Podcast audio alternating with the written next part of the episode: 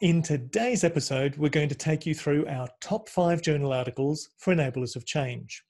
Why do we think journal articles are important? Well, it's because effective enablers of change use research to inform what we do. These articles have helped us, and although it's not an exhaustive list, they're a good starting point.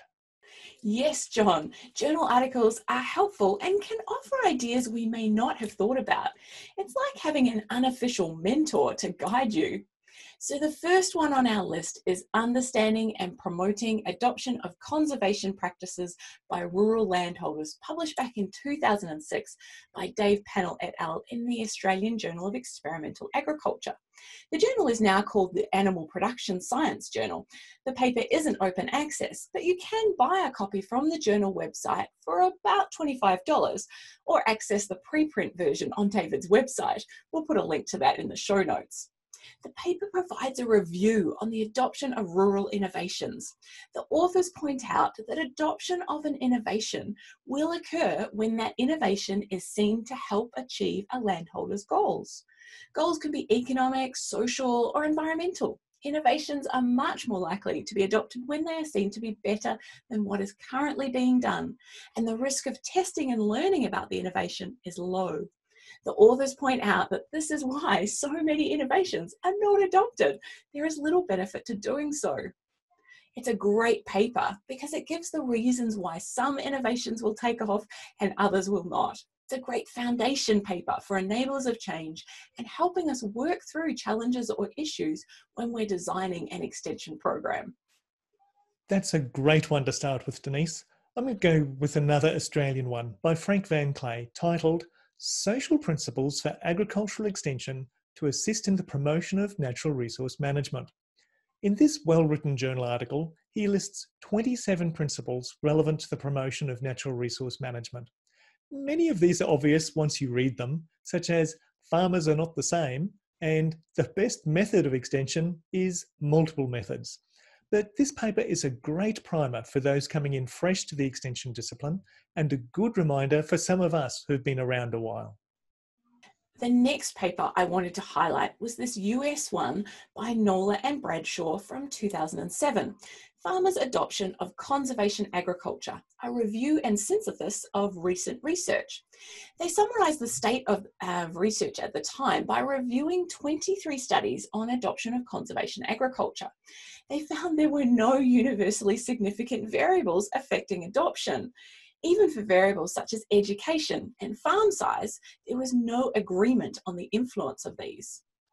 Their results showed that these variables were sometimes significant and influenced adoption of conservation agriculture positively, while other studies showed no influence or negative correlation.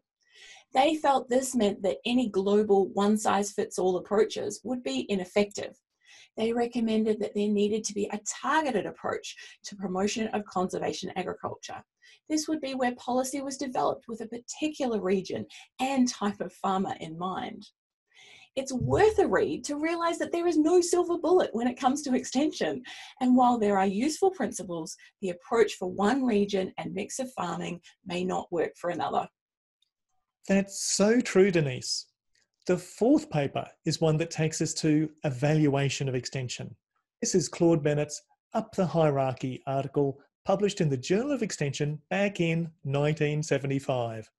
This is the article where he outlined the seven categories of criteria for evaluating extension programs based on what he called a seven link chain of events.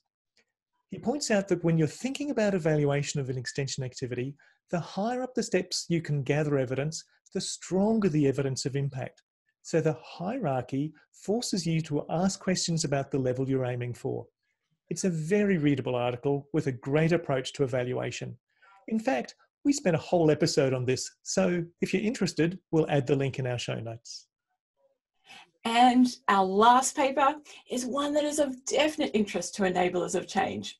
If, like us, you've worked in a range of organisations, you will understand the appeal of this paper.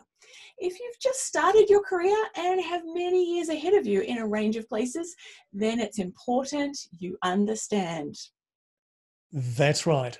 Where do all the teaspoons from the tea room go? This was the subject of Megan Lim et al.'s paper, The Case of the Disappearing Teaspoons Longitudinal Cohort Study of the Displacement of Teaspoons in an Australian Research Institute. And we aren't talking about a lightweight article here. The paper was published in the British Medical Journal, no less. Yes, Megan Lim and her co authors discovered that the half life of a teaspoon was just 81 days. They concluded that the loss of workplace teaspoons was rapid, and they felt this meant that the availability of teaspoons and office culture is continually under threat. You heard it here. Make sure you return the teaspoons. Be a responsible enabler of change, someone who looks after those teaspoons. It's the ultimate in understanding behaviour, Denise. I consider that article an exemplar of how to write a good journal article that's easy to understand. So, you've heard our thoughts about our top five journal articles. Now we'd like to hear yours. Which article would you add to our list? We don't want this just to be a one way conversation, so join in by sharing your thoughts and ideas with us. Add a comment below this episode on the website and share your experiences with us. Thanks, folks, for joining us on this Enablers of Change episode. Remember to tell your friends if you've liked what you've heard so we can get more people into the conversation about enabling change. All the best until we meet again.